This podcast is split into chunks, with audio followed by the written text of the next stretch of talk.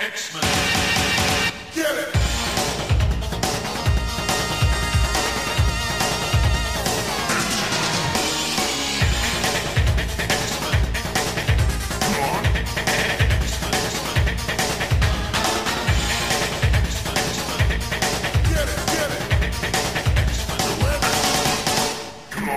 Hey everyone, and welcome to another exciting episode of Battle of the Atom.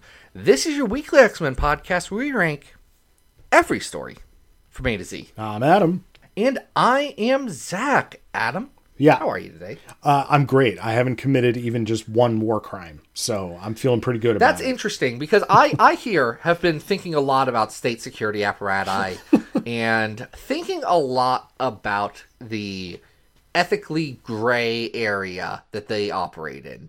Is the good of the many outweighing the good of the few? Who gets to decide who the few and the many are? Is any war crimes acceptable? These are the deep philosophical questions that you and I are going to wrestle with. That's right. I mean, this is basically like our Zero Dark Thirty episode uh, because we're talking about Beast today, everybody's favorite villain. the thing about Beast, and we'll get into it, is that he doesn't wrestle with these intellectual questions. he has he has firmly planted his mutant feet, which that's not because he's a mutant. It's literally his feet are the weird. Like you remember in X Men First Class when they showed his horrible CGI feet. Dude's got big feet. Dude's got weird feet. They're not just big. Like listen, listen. There's people with big feet. He's got weird feet. He's got baloney feet.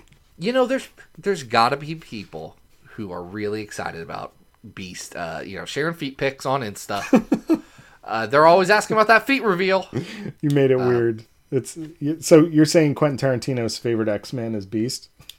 quentin tarantino's favorite x-man is a hundred and fifty percent beast no doubt in my mind Now we've talked about uh, Beast's shady actions before, uh, many times on this program, but this is an entire episode devoted to it. Who requested uh, this exploration? Yeah, uh, this exploration of the many war crimes of Hank McCoy uh, comes to us from Gerald Kalla. Uh, Gerald went over to patreon.com slash comicsxf, said, I like what you guys are doing, and I want to unlock the feet pics tier. Uh, so here's here's some money. And while I'm while I'm waiting for that to be unraveled, could you please uh, talk about the war crimes of Hank McCoy? Yeah. Uh, so we're going to go in reverse chronological order, which is not what we normally do, but we have a very good reason for it, and we'll get to that later. Um, but we're going to start with a pretty recent story. Yeah, this is part of the Dawn of X. I think it's funny, Adam, that we have covered two Dawn of X stories. And Dawn of X has been going on for a while. Like these are from early 2020. Uh, so like these are these are I mean January 2020. This this the first story here is 2 years old now. That's right. Man, the pandemic really did a number on us? Time is meaningless.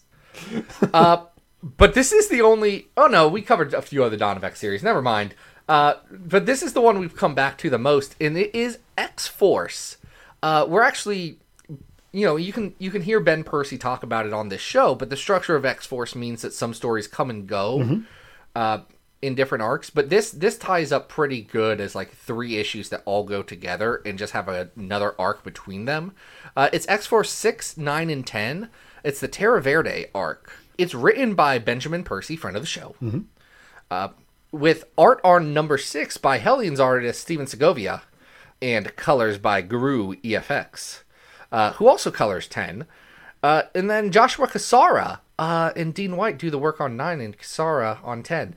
Before we get into no, let's we'll save it. We'll save okay. talking about how good Joshua Cassara is. Well, Segovia is no slouch either. Um, the art on these these issues is fantastic, as is Guru EFX, who just like man, just dials it up into this another level. But we'll we'll we'll get into it because especially the uh, Cassara issues are just like, especially the Green Lagoon They're issue lush. is just like over the top. So issue 6 is narrated by Beast. He is the head of X Force. Right. He is the brains. He calls himself the Dark Conductor. And he is speaking through this entire mission where X Force goes and does a Black Ops mission in a small Latin American country uh, and destabilizes their government. A thing that no, no good country would ever do, right, Adam? no one would ever destabilize South American governments uh, for their own political gain, would they? Well, this is in res- well, okay. First of all, this is really uh, the first time that the book very explicitly is like, "Hey, we are the Krakoan CIA." Um, Yeah, because the fir- the first issue is really, or the first arc is security Right. of Krakoa, Right, but this is the first time revenge for that. We're we're doing regime change, and uh, it does come in response to yet another potential assassination attempt uh, on Professor Xavier that Black Tom helps Xavier avoid. But Terra Verde is being taken over by these sort of like biological parasitic organisms that Beast is the Telefloronics. Yes, and Beast is fairly concerned that this could basically like take over the world as sort of like a biological Nimrod. Well, he's concerned about that. He's also very concerned about the capitalist interests of Krakoa, a, a post scarcity society, by the way. Right. So, Krakoa, who does not need to deal in the zero sum game of capitalism, except to exert force on capitalist societies like the rest of the world, more or less, Beast is concerned that Terra Verde can use their telefloronics, which have enough similarities to Krakoan technology, to gain some sort of competitive either advantage or level playing field with Krakoa. So, in order to set them back technologically, he has to orchestrate this whole regime change essentially or at minimum at max regime change at minimum heavy amounts of threatening and Well, it does. you know, it does result coercion. It does result in the death of the president's son, uh, who has been fully infected with this telefloronic stuff, and uh, basically they they ship him back uh, a pile of mush that then transforms into the uh, uh, yet another green monster, which then in the following issues, uh, X Force has to go back and try and take care of after it is basically Beast has committed genocide uh, because once he's shipped back the son, the telefloronics take over. I, I don't know how much of Terra Verde, that's a little unclear, but it's a lot of it. most of everybody. Right. Uh, it's so we say Beast did a genocide, and you and I were talking about this off air. It's important that to recognize that Beast's actions led to the complete and utter death of a country. Yes. Absolutely. But this is key. What what I'm about to say is key to Beast's entire characterization in X Force, and I think something that on the surface level a lot of people are missing or glossing over. Okay.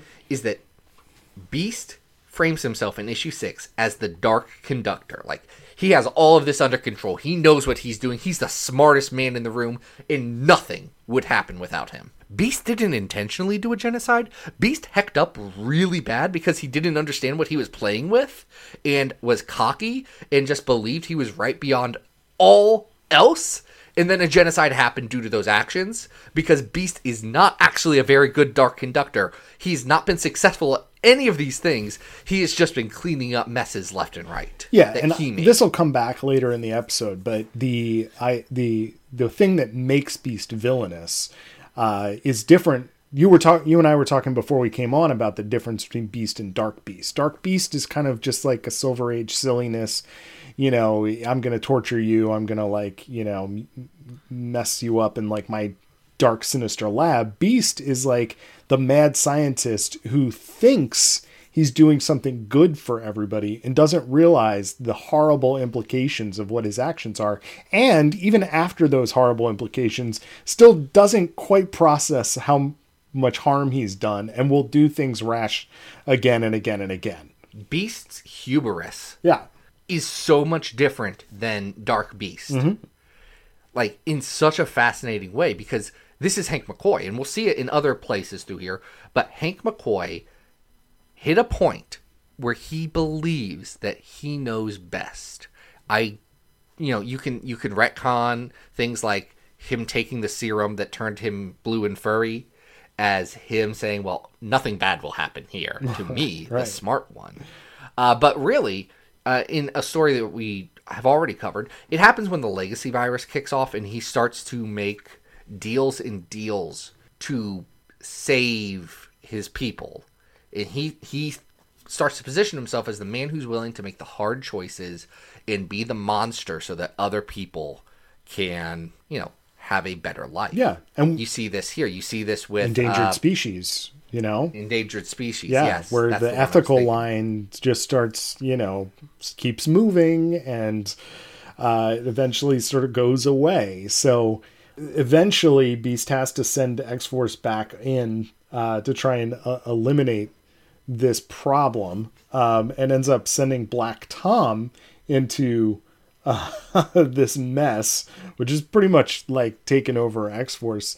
And uh, they they do manage to kind of like resolve the situation to a certain extent, but it's not without its violence. No, they have to they have to continue this genocide to the point that Jean Grey, who had been on this team and had been willing to do the investigative work and like cross lines for Krakoa, she has enough. Mm-hmm. She she has she is the first member of the team to find her line and say no, this I will not be a part of anymore Right. and it's important. Like that's the that's the reason why she's on this team because she doesn't fit and she's not supposed to. She's supposed to be in this situation. She's put in this group because she's the one who they best trust to operate Cerebro at the time when they need to operate Cerebro to put Xavier back, and she gets tied in with all of this.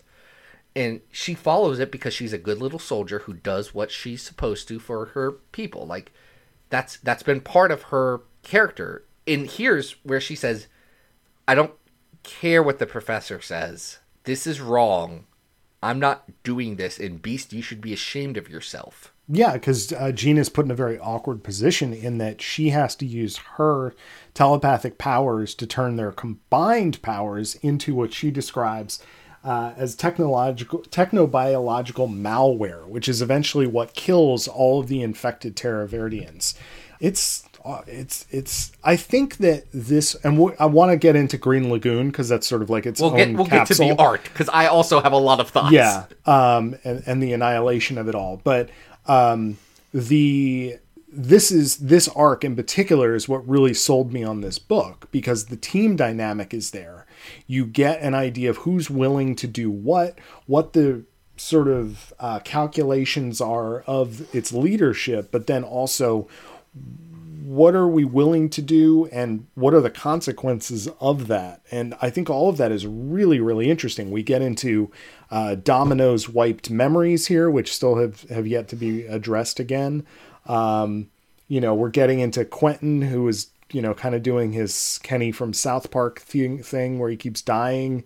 Um, everybody is is sort of getting into what their roles are in this book and i think it works really really well. One one other thing that works really well reading this in retrospect, it it's uh, the chronicler, the the character that in current times has just recently been introduced, maybe a few months back in the pages of X Force as the person in Russia who Mikhail Rasputin is making all this stuff happen through. He is a writer, a mutant writer who can control people if he writes them more or less within character. And you get you get data pages here and I remember at the time there was uh, there was discussion, probably even on I, I'm sure even on uh, CXF about how hey it's weird that Percy is telling and not showing some of these actions, and you can you can argue back and forth if that was an effective storytelling choice, but in retrospect it's very interesting to see what things the chronicler has written these characters into doing versus what they are doing of their own volition. Charles Xavier set himself up in a situation where he could be assassinated because the chronicler wanted it to happen, because Russia wanted it to happen. You have Beast doing this genocide and Jean quitting the team, more or less like being pushed by the chronicler. Like those pages are saying this is this is the way the story is going to go now. Yeah, I think it's definitely it's worth re- fascinating. It's definitely worth revisiting. Um, you pointed this out to me before we went on, and I had not revisited these issues since that reveal, so it had not even crossed my mind to go back and and revisit. You know, I remember reading these originally and wondering why the Cyrillic was there. Um, you know, what are these pages about? But it, you know, it just never dawned on me to make that connection. Now that I have, I think, you know, revisiting these stories uh, is going to have another layer of nuance to them, which is pretty cool. Now we should probably get into the artwork. Um, like I said, Segovia, no slouch. The artwork on that first issue is great, but Cassara, my God, man, just like dialing it up to a thousand. We have this entire sequence at the beginning of uh, issue nine uh, with the green La- introduction of the Green Lagoon, uh, which is Blob's sort of like tiki bar. Uh, it is one of the coolest world building things that they have done since they started this Krakoan era. And the whole thing like they they knew that they needed a place to congregate like a place where where can the mutants be casual and like relax at? And cassara was cassara was the one who said i want to do a tiki bar? Can it can it be a tiki bar? And it is it adds so much tone to the book and to the line as a whole. It's one of the greatest like one of the greatest like little things that they added in here. Having having freddie dukes uh, run it one of my favorite things. Uh, having that incredible double page spread that Cassara does that just shows the layout of everything has all these people doing a where's Waldo looking adventure of here's all of the X-Men characters that are here in the bar at this moment. It's phenomenal and it's not even the best part of these two issues of 9 and 10. Like that's that's not even the best that Cassara gets in these. It, it is amazing just the how much storytelling is taking place on those two pages. Um, not only with the num- the sheer number of characters, but also the tiny vignettes of their interactions, the little Easter eggs of helmets and hats that are left around, which character is cu- cuddling up to who. Um, is there a shadow here? Um, you know, is oh, is that Claremont at the bar? Like, what what are we looking at here? And it's just such a fun thing. Um, but you're right. I think the other thing that um, we have to give Cassara credit for is not just these Easter egg type things that he's doing here, but the biological horror, the body horror, and uh, you know, I mentioned Annihilation briefly before. There are these like corp That's the that's the uh you're you're talking about the movie based on the Jeff Vandermeer book yes, Annihilation. Yes, the Alex Garland uh, movie. It appears to be a, referenced almost directly. Uh, the president um, sort of appears very, very similar to a scene that happens in the film. Um, with his body, the bottom half of his body missing and sort of replaced by all sort of uh, flowers and plants. Later on, our It looks like the swimming pool scene Yes. from the film. yeah, Hey guys, if you haven't seen Annihilation, I'm constantly thinking about it. I love that movie. One of my all-time faves. And uh, I I don't know if you read this. Uh, there was a, uh suggestion on Vandermeer's Twitter account recently that there might be a fourth book within a couple years. No, he he has said explicitly Yeah, there's going to be a pretty book. exciting. I'm currently I'm currently reading Acceptance because I read Annihilation and Authority, and I was like, these are both really good, and I just wasn't in a place to read another book at the time, Uh-huh. so I took a break, and now I'm reading Acceptance, and I'm like, yeah, wait, I like Jeff Vandermeer. I can't wait to get your reaction when you finish that one. So I'm We'll listen. I'm two chapters in, and I'm like, oh yeah, this rules. Yeah. Uh, it's what's kind of weird and funny is this is not the first time that Ben Percy references uh, Annihilation as a like touch point. Uh, that's like just a few months earlier in Weapon Plus World War IV, uh, World War 4 but IV because it's about manslaughter Mm-hmm. right. uh, the man thing, Mm-hmm. his man of Ivy, uh, with Georges Jeanty. Uh, that is ex- that's like an explicit annihilation. like it's it's just this is the plot of annihilation, and we're doing it. Yeah. Uh, here it's it's you know mainly in the imagery, but we have these beautiful, you I mean, the just the painterly quality that Guru EFX adds to what Cassara is already putting down on the page. But we have these like organic, um, you know, twisted bark creations that turn into wildlife or flowers blooming from Quentin Quire's corpse, and it it's just so visually stimulating uh, and it, it's so beautiful. Yeah, it's stunning. It truly, truly is. And I am absolutely thrilled that we got to see this. It's it I, I liked Cassara before this. This is when I understood just how big he was going to be. Because he's not he's not had like a big book before. Mm-hmm. He had he's not that's just not been his time in you know in the comics industry.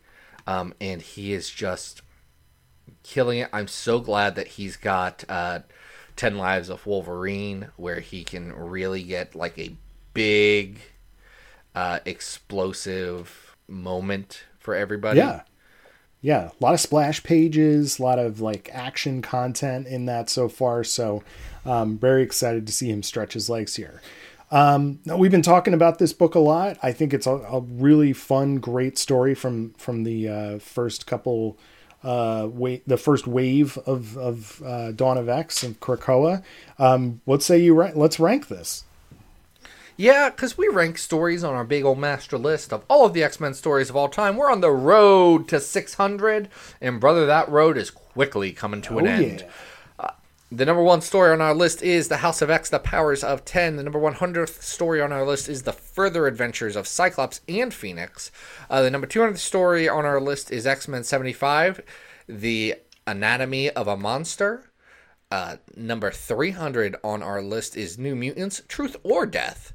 Number 400 on our list is the end of X Factor, uh, the uh, stuff with Xavier's Underground Enforcers. Uh, the number 500th story on our list is Pride and Wisdom. And the bottom story is the Draco at 597. I mean, okay. Okay. Okay, buddy. Okay. Here's here's what I'm going to ask. I think we just Is this better than Empire X-Men at 104? That was the first place I looked, and um, I think Empire X Men is uh, sort of a fun experiment in terms of how it's done. Um, you know, but I think this is a more concrete statement as to what the vision is of this world, and it's it's done both through the writing and the art, and I I think it's uh, better. I, I would put this probably in the top 100. I think.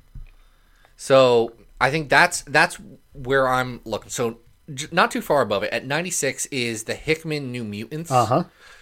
stuff, and I think that I think going back, I probably enjoy those as a whole a bit more, but that may just be because those are a complete story.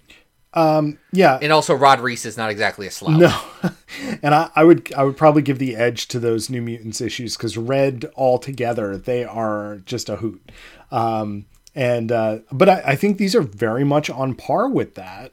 I At 98, we have X Men Black Emma Frost, which is a story I think I like a bit more. And at 99, we have Everything is Sinister from Uncanny X Men Volume 2, 1 through 3, uh, which is the story where uh, Sinister takes over uh, the head of Tiamut, the Dreaming Celestial. Uh, from the major motion picture The Eternals. yeah, uh, Sinister is a system. Um, yeah, I would you know I think I would put this in between those two. I would put it just ahead of the Gillen, Okay. um, but then put it below that Emma Frost one shot. You know what? I think we're I think we're in a good space. Yeah. So the Terra Verde arc uh, is our new number 99. Great showing. it's really good. Um, and I think if you were looking for places to pop in, um, if you haven't been reading this era, that is a great place to go. Yeah, folks, if you haven't actually been reading X Force because you're not someone who reads X Force, maybe go to just like jump on the app Yeah. and run through it because X Force rules. It's Like, one of the best. I know. Percy's not for everybody. X Force rules. if you if you care about contemplative stories of violence and the cost of humanity, it's is a good one. Let's go to something less thoughtful.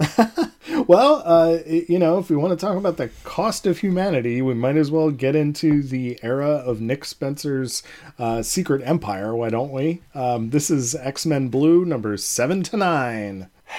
okay, so you know Krakoa, right? I'm familiar. Yes. So directly before Krakoa, um, when Captain, I was about to say when Captain America, but that's not really true. When the Cosmic Cube created an alternate Captain America whose history and memories had been altered so that he had grown up and was raised as a Nazi in a secret Nazi. Even if Nick Spencer and other executives uh, within the Marvel Comics organization want to say that he's not a Nazi or that it's you shouldn't punch. He's the Nazis or real Captain. America, they said. He's the real one. The real Captain America. Y'all are nuts for saying that it's anything but the real Captain America. Uh, when that Captain America did become God King of the USA and took over everything, listen, the the mutants were the biggest concern that he had, and Captain America handed Magneto Red Skull's skull and said, "Here's a bigger Nazi." That you specifically hate more. Would you like California also and stay out of my way? which is the dumbest and most unbelievable plot point that you could possibly have in this scenario to think that magneto would sit it out in uh in any way shape or form but they do in The devil to that, Nazi scum! uh so the um utopia is brought back uh the capital of new Tian. Uh, you know about you know about Tian, right? uh now Tian is the inhumans island isn't it No, that's oh Attilan. that's Attilan. what's Tian again well, Tian originally was the secret city from Warren Ellis's astonishing X-Men Oh. Ghost Box. Right. Yes. yes. But more relevant to this, Tian, New Tian was the uh, uh, the nice the island nation in the SEAR, the Southeast Asian Republic, uh, in Ultimate Comics, Ultimates in Ultimate Comics. Hawkeye, That's it. where uh, where Zorn of the Celestials and Zorn of the Eternals ruled the new uh, the new mutant race. yeah. Uh, and and Secret Agent Karen Grant, who was actually Jean Grey, then became God Queen of that island. I really like that story. Is so weird. I don't know if it's good, but it was interesting. No, it's just, I. That story. That story is a dry run for a lot of the ideas Oh. that Hickman would later do better. One hundred percent. Um, This is this new Tian is run, uh, I guess, by Zorn, at least by all appearances. But really, it's being Oh, King Zorn. yes, King Zorn. Uh, but it's really being shadow run by Emma Frost, um, Sebastian Shaw, and our friend Beast. Beast, who decides I will work with Nazis on this one because I will compromise my morals to deal with this. Now, Emma Frost also does this, but as we all know, Emma Frost is being written very, very poorly. Well, this is post IVX uh, Emma. This is like Yeah, super crazy This is- villain. like I put on a weird helmet, uh, Emma, even though she's not wearing that costume here. this is worse than '80s Emma. Oh yeah, this doesn't make any sense. it doesn't even we don't have to get in. No we do because this is the first emma story afterwards isn't it? This is the first emma story after ivx Yeah.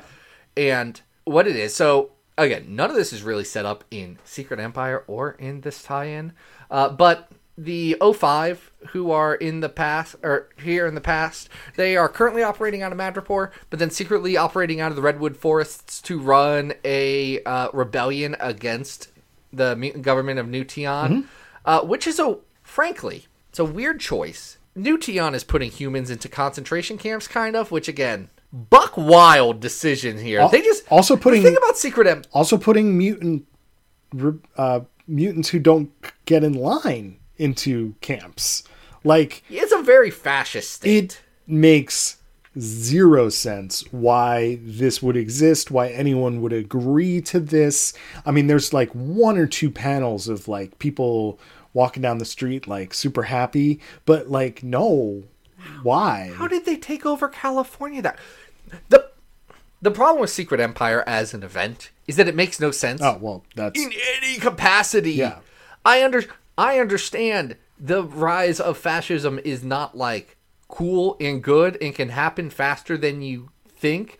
But this is like Yes, but hold on. it's like a But the problem with this, this as sort of like the metaphor behind the story, right, is that oh, there's a metaphor here. I'd love oh, to hear. no, no, no. But but if you're if we're if we're saying that the impetus for this story is like the rise, the concern of the rise of fascism within America, right? The which I a hundred percent believe that the say what you will about them, very coastal liberal Marvel Comics group when they set this up in 2016 were like, well, Trump's not going to win, Hillary's going to be president, and this is a funny what if. it, and very possibly right? Um, the issue with this as a storyline is that so many of our beloved characters then sort of go shrug i guess we're fascists too. And that is like so antithetical to everything we know about these characters. So we get these scenarios where the uh, 05 the, the time displaced 05 are fighting uh, a strike team uh, made up of Wolfsbane, Marrow, Toad, Firestar, and Mondo, who are there to like assassinate them. What? Oh, and and Wolfsbane and Archangel and Havoc. Right? Yeah. Well, Havoc was like Havoc, Axis. that Havoc's point, going through right? some stuff. So that Havoc, Havoc's still dealing with uh, Axis. And what what does stink about this is that this has to be the context for some actually cool kind of cool little things like this is the first appearance of wolfsbane being able to turn into multiple wolves I want to. Adam, do you think that's good? i think it's I think really it's- silly and i I think it's the dumbest thing in the world, and the only thing that's good about it is that friend of the show, Vita Ayala, said, Nope, you guys screwed that one up. We're not letting that go away. Wolfsbane could be five wolves now. we didn't mention That's good. We didn't mention Vita this. bringing it back is good. Yeah. It existing in the first place is terrible. And listen, we haven't actually said the creative teams. i was just Cullen to say Bunn. cullen bunn Cullen Bunn doing his best. yes cory smith Did not want to write and matt this. noah We go back go back to our interview with Cullen Bunn if you want to hear one of the rawest like I really didn't want to do this book, y'all kind of moments. Uh, a moment where I think as recording I was like I don't know if we should let him keep talking, but this is really good. yeah so um yeah there's definitely you can tell some reluctance in the script writing here and uh, Uh, just just to throw it out there, Cory Smith, Joey Vasquez, and Tony Silas are all the credited artists on these three issues. Yes. I do like the reveal. Um, uh, the the 05 are captured um, by Nution, and um, that includes Magneto's friend slash like sponsor. What's her name? From Oh, Briar Raleigh. Briar Raleigh. Thank you. From uh, the the Cullen Bunn Magneto series, who appears here, and uh, Jean and Jimmy, the other Wolverine, Oh, Jimmy Hudson, the Wolverine from the alternate universe, Ultimate Universe, who had lost his memory. who we still haven't seen. Uh, oh, because he's a Venom now. oh right, he got venomized. Yeah. He's a poison. Yeah. Has he been back? No. No. Okay. Why? I don't know. No. I mean, there's another Wolverine. No one wants him back. listen, listen. Cullen Bunn wanted him back because he did Ultimate Comics Wolverine, and he's like, "Well, I got this Mother Vine Yeah. thing that I would like to do." And the Mother Mother Vine's the most interesting concept that gets introduced in X Men Blue. It's weird that he has a completely different cast deal with it than his actual cast because they got suckered into the Venom event. But go off. Yeah. Um, so Jean, Jimmy, uh, stage a rescue. It turns out that their Blackbird is actually Danger in disguise, and then Sure. out of nowhere, Polaris shows up to help out. So, Sure. um, you know, there's some fun character stuff happening here, but it all amounts to just about nothing because you know that, like, after these issues, all of this is not going to be the the context anymore. It's not going to be the world. So why do we care? It's there are no stakes. No. in any of this. Emma Frost is written bizarrely. Oh. Even even outside of IVX, this is I, I feel like this is someone trying to make IVX work and failing. Mm-hmm. Cause Emma's super horny for Teen Scott in this and thinks she can make him his her Scott. That is really it's like- creepy. yeah. y'all i understand that you wanted to do like i know that ivx and death of x tried to do a story about grief and failed pretty hard. This is the worst version of that, and that's already a.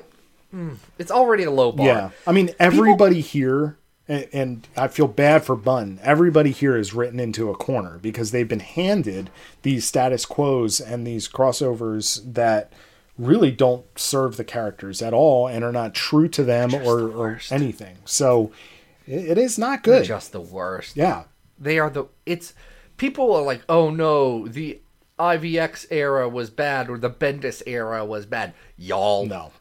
y'all know there was they they weren't all good the freaking colors era honestly might be it's pretty rough. it, it's up there with the most atrocious x-men has ever been But here, here's what I will say is that if you are reading X Men Blue, you could completely skip this arc and be fine. You know, like there's maybe one or two reveals like Danger that, you know, and that the last page is a teaser about Mother Vine. But aside from that, you don't really need to read this. It is absolutely superfluous and meaningless ultimately. So, it, you know, it's bad issue folks. yeah, I mean, and i like zorn Zorn, i like zorn I like. i don't uh, like that zorn is the puppet fascist king of california Yeah. Yeah, he breaks out of it eventually, but um then the artwork is fine, the coloring is nice, but it, there's just nothing here of of real value. So, it's a bummer on all accounts. it's it's so it's so much of the worst parts of 2017 Marvel. Like it's the most dire Marvel Comics stuff all in one. Yeah. Yeah.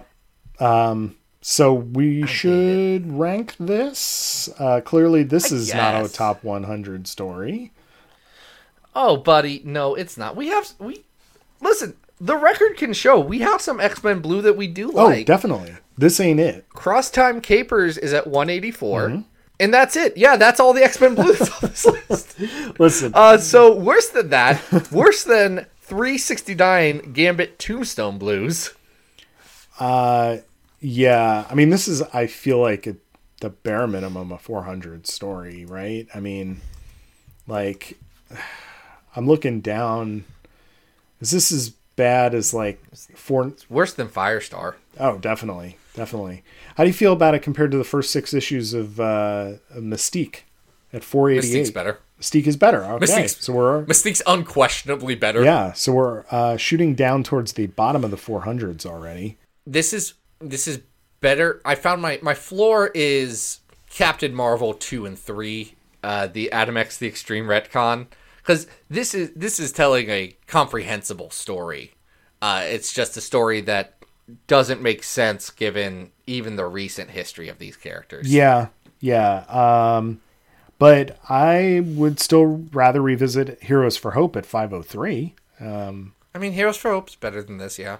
Uh, Star Trek, the Star Trek X Men comics are better than this. Iceman is better than this. The first volume of Iceman, Yep. for, with J.M. DeMatteis. I would agree. Um, I think we're on par with something like Sabretooth and Mystique at 513. I would actually say under Sabretooth and Mystique, Mm-hmm. above Emma Frost one through six, higher learning I agree. at five I like that. That's a great spot. So this is going to be our new 514. You know, the blue era was bad. Beast War Crime in that one was dealing with fascism. Yeah, not a central character, but we're we're gonna get back to it because uh, Zach, I believe our road to 600 has come to a close, has come to an end. We're at 600. Is that is is that six hundred off in yonder distance over over said clearing there? It is. What what should we cover for our 600th story? I want to be I want to be very clear. This was not on our list initially, and then we realized that we were going to hit the road to 600 today, and uh, we said, "Oh my gosh, it's already on theme." And it's Uncanny X-Men 600: The Trial of That is correct. The uh, much delayed final issue of Bendis's run. Man, if I ever get a microphone in five minutes with Brian Michael Bendis, It's going to be all about I am this. only asking him about the end of his X Men. There's so many questions I have for Brian Michael Bendis. Uh, I need to know about this. Yeah. Well, uh, this issue is uh, written by Bendis, and it is a jam art issue. So it features, good God, Sara Pichelli, Mahmud Asrar, Stuart Immonen, Kris Anka, Chris Bachalo, David Marquez, and Frazer Irving. Yep. Uh, with color, What a killer! yeah, What a killer lineup. inks by Wade Von Grawbadger, Tim Townsend, Mark Irwin, and colors by Marte Gracia, Jason Keith, Chris Bachalo, and Fraser Frazer Irving. Hey, Chris Chris always looks better when he colors himself, right? I I love it when he colors himself. so good. And also a tremendous number of fantastic variant covers. Uh, I happen to have one of my personal faves, which is the Olivier Coipel Aussie X Men cover, um, which is just like an absolutely gorgeous piece of artwork. So All of the variant covers to this. Very rule. cool, but uh, this- a Rick Leonardi one, a Leinil Francis Yu one, a Paul Smith one. yeah, Uh, Adam Hughes has a great one. Kris Anka has an incredible one. Uh, Art Adams has a really good one. yeah, Uh, and the main cover is like I had the main cover as a poster in my house until I yeah. moved. So really delayed on this one. This um, kept getting pushed back, I think, because of, in part, the sheer number of people that it took to put together, but also because of Secret Wars. Uh, here's what here's what happened. I don't know why it got pushed back, but my understanding is the issue was more or less done uh, for a while. It came out the same day as Extraordinary X Men number one did, which kicked off the IVX era, and it's a weird. That's a weird parallel to read because because this story starts out um, the X Men have called Beast in to have what they call a trial, which is a really aggressive way Hold to on, describe. they don't call it a trial. They they, don't. suggest Beast- it's an Beast does. intervention. Beast calls it a trial. They're sitting down and they're saying, "Beast, I think we need to talk about our feelings about Cyclops here, because you may have taken things a bit too far, and we're we're at fault for enabling you on that. Yep. we all we all had part in continuing your little dalliances, but we need to talk about it." Yeah, uh, especially Storm is pretty upfront with with Beast and saying like, yeah, you know, we can't have you continuing to dabble with the the laws of space and time and physics because eventually this is going to get. uh, It's already gotten to the point where we don't really know what the timeline is anymore, and uh, Well, and here's the thing: Ben, this was something that Bendis was seeding in his recent past. Uh, Age of Ultron, the event, was supposed to have broken time and space and all this stuff, which allowed uh, Todd McFarlane's Neil Gaiman's uh, Angela yes, to come into the Marvel Yep. universe. I, I'm sorry, Neil Gaiman's Todd McFarlane's Angela. you. It's very important. uh, no, but they had they Bendis had been trying to do something with this, and even in like the Black Vortex event, Beast has the revelation of, "Oh no, I did screw up badly." Right. yeah, uh, My problem with that is you can't say that this guy is using time travel irresponsibly when you're in the Marvel universe. and Reed Like- Richards has been doing it for decades. I mean, it's like Everyone, everyone's using time travel irresponsibly. It can't break time. That's not the. Oh no, they brought the X Men back from the past. Yo, Doctor Strange is literally doing that right now. It's fine. It's fine. It happens. It all works out. It's fine. as a character arc though i do find it kind of compelling this whole idea of beast like starting off all new uh it was all new x-men right uh where he All New yes and then it leads into uncanny um you know bringing the 05 back having this sort of wistful idea of like how he's going to stop scott from whatever the hell he's doing. And here they're basically saying look you lied to us. We're here. We're now stuck here. We can't have you fiddling around with this anymore because we don't know what else you're going to do. You know? Like they even blame him for which i think is interesting. They they kind of put the blame for the future brotherhood version of beast on him too because they're like we don't know what you're going to become and who you're going to enable because then the future is also coming back and trying to kill us it's I was talking to somebody today about mm-hmm. this who asked, I don't know how Brian Michael Bendis feels about Cyclops. I think he might hate him, but some of his characters like him. And one, I I think he's a comic book nerd, so he loves Cyclops. Yeah, of course. Like he he just like he loves Beast and he loves other characters. This is like he wouldn't be. Have you seen what he did to Daredevil? he does this to characters he likes, but he positions Beast and Cyclops very interestingly in all new X Men number one and Uncanny 600, mm-hmm. where the story frames Beast as correct and good in his actions and Cyclops as rogue terrorists. But if you look at if you look at his actions, none of that makes sense. Right. And people complain about that. And no, I'm like that was intent that was that was just writing good. Yes. That was knowing story structure was like you're able to see something's wrong here. And if you look at 600 and how it positions each of those characters, everyone has now come around and said, "Beast, we were we were all like dealing with some stuff at the moment, but you way overreacted and in your hubris bad things happened." Meanwhile, Cyclops is doing like a a idealized version of MLK's March on Washington.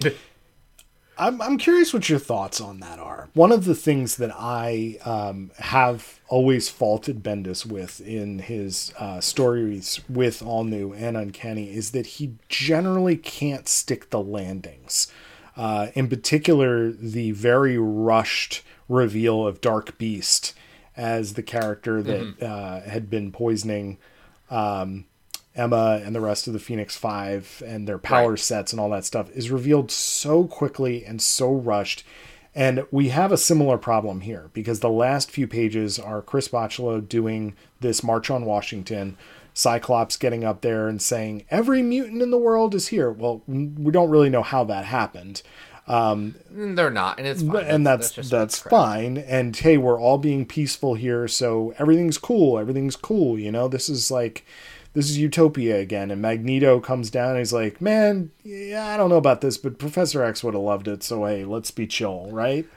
And I- that's okay but it's also a little bit like fantastic in a way that doesn't quite feel real. So, so one, I think from a character arc standpoint and what Bendis was doing with Cyclops and with Magneto, like this is this is the way that it ends. This is this is the way it has to end. Is Cyclops being positioned as not a reactionary, mm-hmm.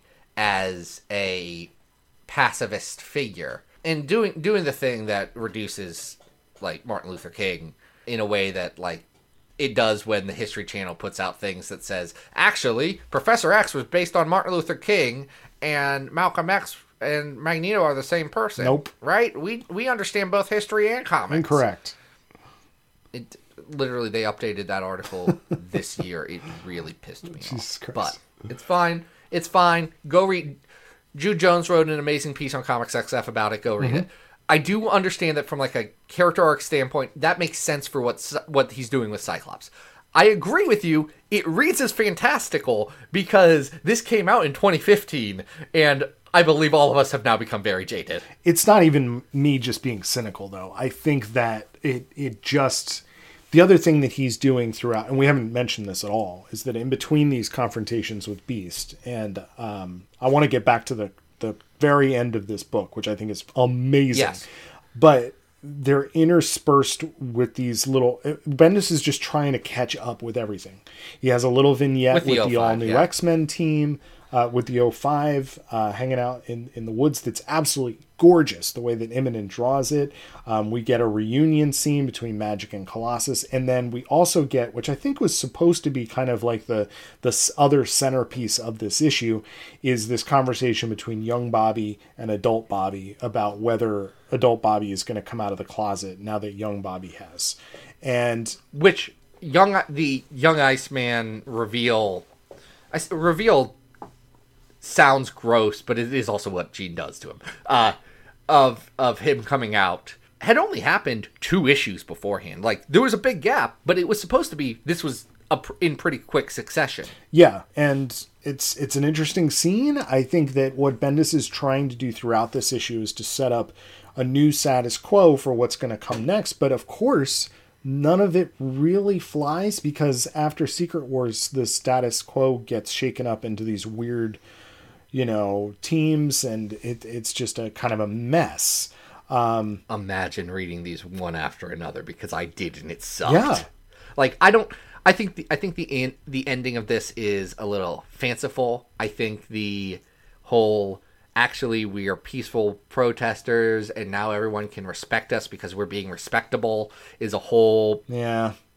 whole thing that I like to hope that a lot of people have either turned on that thinking or moved past. And I know it's not as many as I want, and I'm in a bit of a bubble uh, when it comes to that. But it is really jarring to go from that to Extraordinary. X Men number one, where it's, by the way, everything's worse. Um, what I do really want to compliment this issue on is its final uh, two pages. Frazer Irving comes in, and uh, Eva Bell, who was sort of this integral character in Bendis's run, visits Beast. You mean Eva Bell of the Five? Yes. Uh, visits Beast and is basically like, hey, I time travel. And this, you thought this was your trial. It's not. And there have been actually a couple of your trials, and this wasn't one of them. So you need to give some serious thought to what I mean. It's the most effective version of the intervention because you can tell that he's haunted by what it is that she says, and Irving's art sells it so well. Yeah, she's she's saying, you think your friends politely ambushing you in your mansion is the repercussions of your actions? You dummy! Yeah. And it's I'm watching you, bud. Yes. No, it's such a fantastic end and it's one of these things that like you just wish had kind of like translated into the next era. And who knows? You know maybe uh you know one of the writers will come back and and bring uh this particular uh interaction back again but it's it's just it's fantastic. Um so this issue has a lot of good stuff in it. Um it also has like sort of some weird dorky stuff in it that i don't think flies dorky's the right word to describe a lot of it. it's idealistic in a way that feels naive if i'm being harsh you know so Listen, listen, we all uh, we've all had to become a lot more. yeah cynical. sure absolutely it it happens. however i Um, do like it so where's it going I don't mind. Listen, I, our show's called Battle of the Atom. Mm-hmm. We generally like Bendis's X Men. I think. yeah I wouldn't call this one of the best issues of it, though. no no there are much better Um, where do we have? I, I, for instance, uh, down at 157 is the last will and testament of Charles Xavier. I think that Wildly high, honestly. I but I think that story is better than this. What do you think? yeah, it is. Yeah. I'm looking lower. Mm-hmm. I think this might make it into 300s because, like, well, okay, so 300 right now is X Factor XL. Uh huh. I think this is probably better than that. Yeah, I, I think we're probably in the 200s here. This is probably better than Uncanny 300, which is at 291. 277's Old Man Logan. Old Man Logan's better. I would agree. this is better than the Mojo issue of X Men Black. Absolutely. It's better than the arc of all new X Factor Stolen Island at 287. It's not as good as 281 Here Comes Tomorrow, and it's not as good as 282 I, Magneto. Yeah, so I think I might give the edge to Wolverine Noir at 284. No, no, I would give the edge to this. So that Yeah, I would. I was gonna say. Yeah. I'm not gonna fight you too so hard. better or worse than X Men: The Exterminated. I like the Exterminated more. Okay. But I think this might be a better story than the Exterminated. Right. Like, I don't. I don't know how you weigh the culmination of a lot of threads. Ver- even even if they aren't done perfectly, versus a well done but unexceptional one shot. Yeah. No, I agree. I, I, you know what? I would give the edge to Uncanny then. Um, so that would make it our new 283. That would make it our new number 283 out of 600 X Men stories. Crazy! Adam, we've read so many. It's awesome. It's awesome. All right. Whew. All right. So those were definitely some beast uh, war crimes, and uh, Honestly, I only think one of them actually counts as a war crime. yeah, that's true. of what he did. That's true. I think I think fascism is abhorrent and also a political structure that the Geneva Convention does not explicitly. Hold on. Hold on. Hold on. He was Wait, no. Oh, he the detention centers are probably a war exactly. crime. Let's count it. Yeah, I think we got two out of three. Again, it's such a weird one-off. Th- that story's so weird. two out of three. It's just it's just secondhand war crimes. It's just saying they they're doing war crimes. He didn't he didn't really do a war crime in the trial of uh, Beast. We've covered other war crimes that he's right. definitely done, so it's Absolutely. fine. We've covered other genocides he's done. It's okay. Jerky blue guy. I love Beast. Uh, and I want to thank Joel Kalla for uh, jumping on the Patreon and throwing a couple of dollars our way to talk about it. This was a fun episode. Thank Yeah. you. Absolutely. Uh, Adam, what do you got going on? Um, I believe my uh, final episode of Chris's on Infinite Earths uh, will be released relatively soon. I'm not sure the exact drop date, um, but we're talking about the Walt Simonson Art Adams classic Monsters Unleashed for the new Fantastic Four. Um, so make sure you check that out. Other than that, you guys can follow me on Twitter at Arthur Stacy. Zach, what do you got going on? Nothing. Never, never, never, never find me. I have. Um, if anyone is going to be at the AHR Expo in Las Vegas, uh, talking about uh, the latest in air conditioning, heating, and refrigeration, please, please do not contact me there. I'm working. do not find me there at all. If you recognize me, like nothing. Just like don't do anything. Let me let me do my job in peace.